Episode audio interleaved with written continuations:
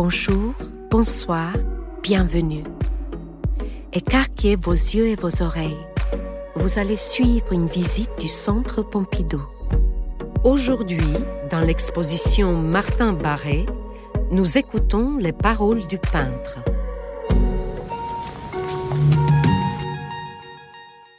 L'artiste.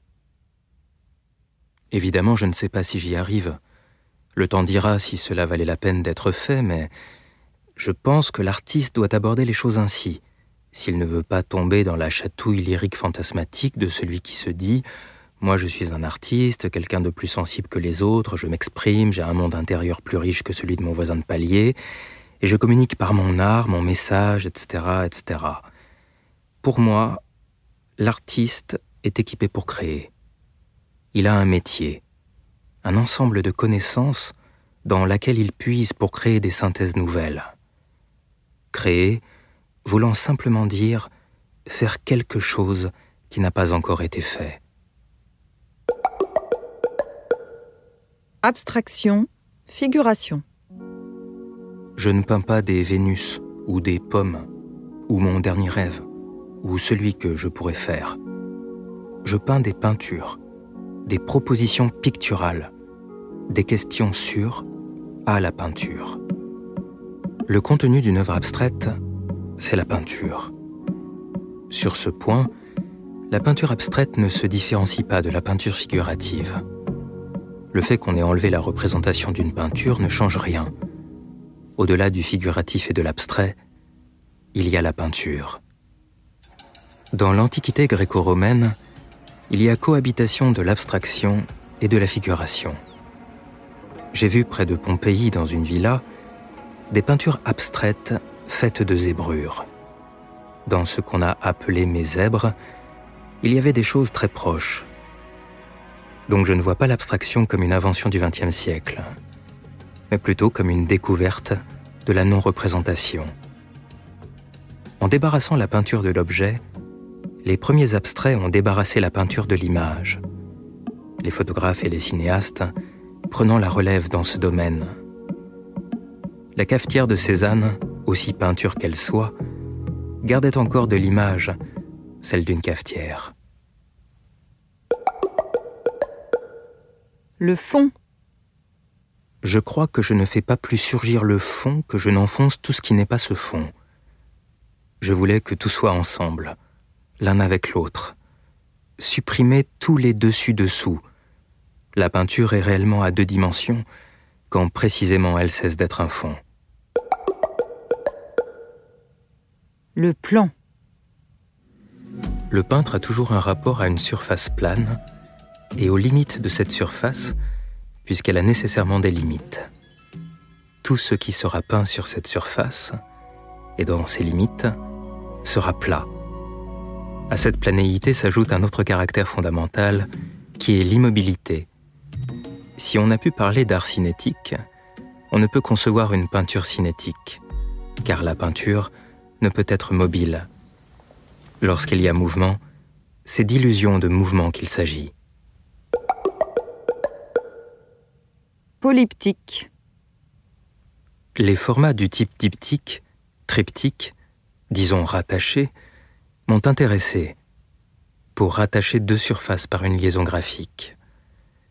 Avec d'autres, au contraire, je peignais comme sur une grande toile normale et ensuite j'inversais chaque fragment.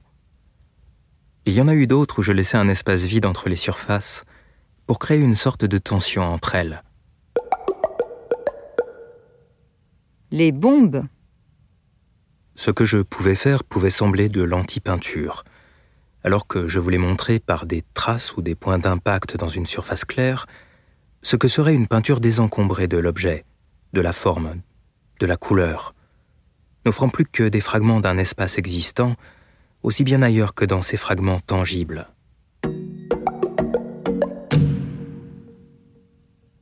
Le geste. Pourquoi le geste serait-il nécessairement synonyme de rigueur et de contrôle ? N'y a-t-il pas là, au contraire, tout un jeu merveilleux de possibilités entre un geste très contrôlé et une géométrie qui tenterait de faire oublier sa rigueur ? Toute trace, tout graphisme est le fait d'un geste, même un trait tiré avec une règle. Ce qui est donné à voir sont les traces laissées par les outils traînés sur une surface. En 1967, la série qu'on ne pouvait éviter d'appeler Zèbre était plutôt une tentative d'annexion de l'espace donné par le geste le plus simple. Absence de geste. J'ai dit que toute trace était le fait d'un geste, sauf dans la photographie, où c'est le fait, merveille aussi, d'une trace de lumière, ou dans l'imprimerie, trace par pression. La projection par bombe à aérosol dans le pochoir donne une trace et non un geste. Le geste se situe dans le déplacement du pochoir sur la toile. Le pochoir était un papier kraft de plus grande dimension que le plus grand des formats employés pour cette série. Grille. Je voudrais que l'on sente combien chaque toile se rattache à un ensemble. La grille, grille réceptacle, qui est une grille progressive, fragmente la surface donnée. Dans cette grille viennent s'accrocher les diverses interventions qui marqueront les temps progressifs d'une cristallisation et qui, à nouveau, s'inscriront dans une nouvelle grille, ou bien dans son multiple, ou au contraire, dans sa fragmentation. Temps de production. Avec mon travail, le spectateur est peut-être encore plus désorienté par ce qui peut lui apparaître inachevé, par ces structures montrées qui peuvent lui sembler des ébauches, un certain « c'est pas fini » qui le surprend et le laisse insatisfait. Le travail fini étant réputé « bon travail ».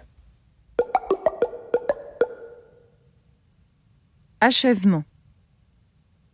Il n'existe pas de verbe inachevé. Toutes les interventions, grille, hachurage, recouvrement, de ce processus qu'on peut dire cyclique, ont pour but d'aboutir non à la fin d'un processus, mais à l'apparition d'un moment que je décide de privilégier, de montrer, de donner à voir, c'est-à-dire de faire venir, de saisir le moment où la peinture apparaît, se révèle.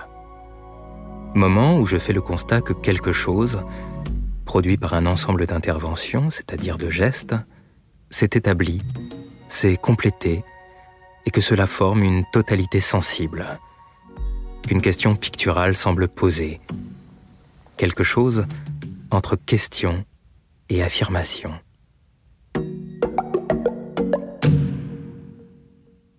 Série. Le travail est toujours fait de la même façon, par intervention sur toutes les toiles à la fois. Je travaille en général sur 8 à 10 toiles, et certains éléments des unes renvoient à certains éléments des autres. Mais le travail terminé, elles sont destinées à être dispersées. Si l'on réunit 2 ou 3 toiles d'une même série, on montre le fonctionnement de mon travail à l'intérieur de la série même. Si quelqu'un possède des toiles de séries différentes, on voit le passage d'une série à une autre. La sérialité n'a pas pour but de produire des toiles presque semblables, mais de produire des tableaux qui sont le plus possible différents les uns des autres. Et ce qui compte, c'est le tableau. La sérialité est le moyen pour les produire. Ce n'est pas tant les tableaux qui font la série, que la série qui produit les tableaux. Fragments.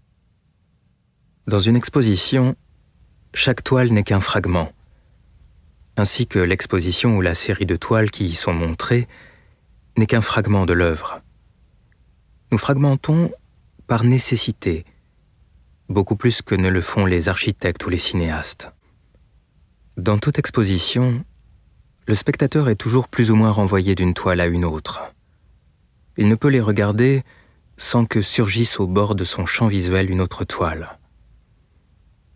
Du fait que j'affirme dans la morphologie même de chaque toile, cette réalité déjà inévitablement fragmentaire, il se peut en effet que cette lecture renvoyante soit encore plus évidente avec mon travail, et qu'elle provoque encore plus ce parcours sans fin et sans ordonnance. Règle du jeu. La peinture est un jeu entre la règle et la subversion de la règle. C'est toujours en question, transgressée ou non. Par règle, j'entends celle que le peintre se crée lui-même. En principe, je respecte ma règle. C'est au cours du travail que des éléments nouveaux peuvent arriver qui m'amènent à sortir de la règle et à en inventer une nouvelle. Le résultat tendant vers quelque chose de très simple. La règle, ça fait partie des moyens. J'utilise une règle du jeu, je la transgresse quand la peinture s'impose. L'architecture, la peinture, ont utilisé des règles d'harmonie, c'est-à-dire tout simplement des moyens d'assemblage. L'intéressant n'est pas tant qu'elles aient créé leurs règles, ni qu'elles les aient respectées, mais bien plutôt comment la subversion de ces règles, de ces moyens en amène de nouveau. Peu importe si la façon dont je construis un format annule les effets d'harmonie. Le triangle. Dans le traitement de l'espace de mes toiles, même très anciennes, on trouve sinon des triangles, du moins une triangulation, une opposition horizontale, verticale et oblique. C'est, on peut dire, une constante, même dans des périodes très différentes. Dans les années 70, on trouve cette triangulation dans le basculement d'une grille de carré sur une autre. Grille où des espaces, des formes si l'on veut, étaient remplis par des traces en zébrure. C'est l'évolution de ces traces qui va changer. Puis ces traces, ces lignes, vont s'élargir et devenir en fait des rectangles, très allongés, ce qui va produire le passage à une forme encore plus simple, le triangle. L'architecture. Il est certain que l'architecture n'est pas sans avoir marqué mon travail. Le premier acte architectural n'aura-t-il pas été de créer, c'est-à-dire de réaliser techniquement, une surface plane, refaire ainsi la paroi rupestre des premières peintures occidentales, mais aussi plate que l'eau d'un étang, qui fut sans doute la première donnée de planéité et d'ailleurs aussi de miroir. Et ainsi de voir cette surface donnée à la graphie, à la peinture, dans l'attente que se produise cet arrachement que sera le tableau, le mur s'offrant alors à la polychromie. Ce tableau ne saurait perdre sa planéité, sa attention, son avancée, détaché de sa pariétalité des origines, sans que du même coup, la peinture perde toute sa spécificité. Le plan est détaché du mur, et ce mur d'où est venu le tableau est vertical. Chaque toile doit être un constat de ce fait.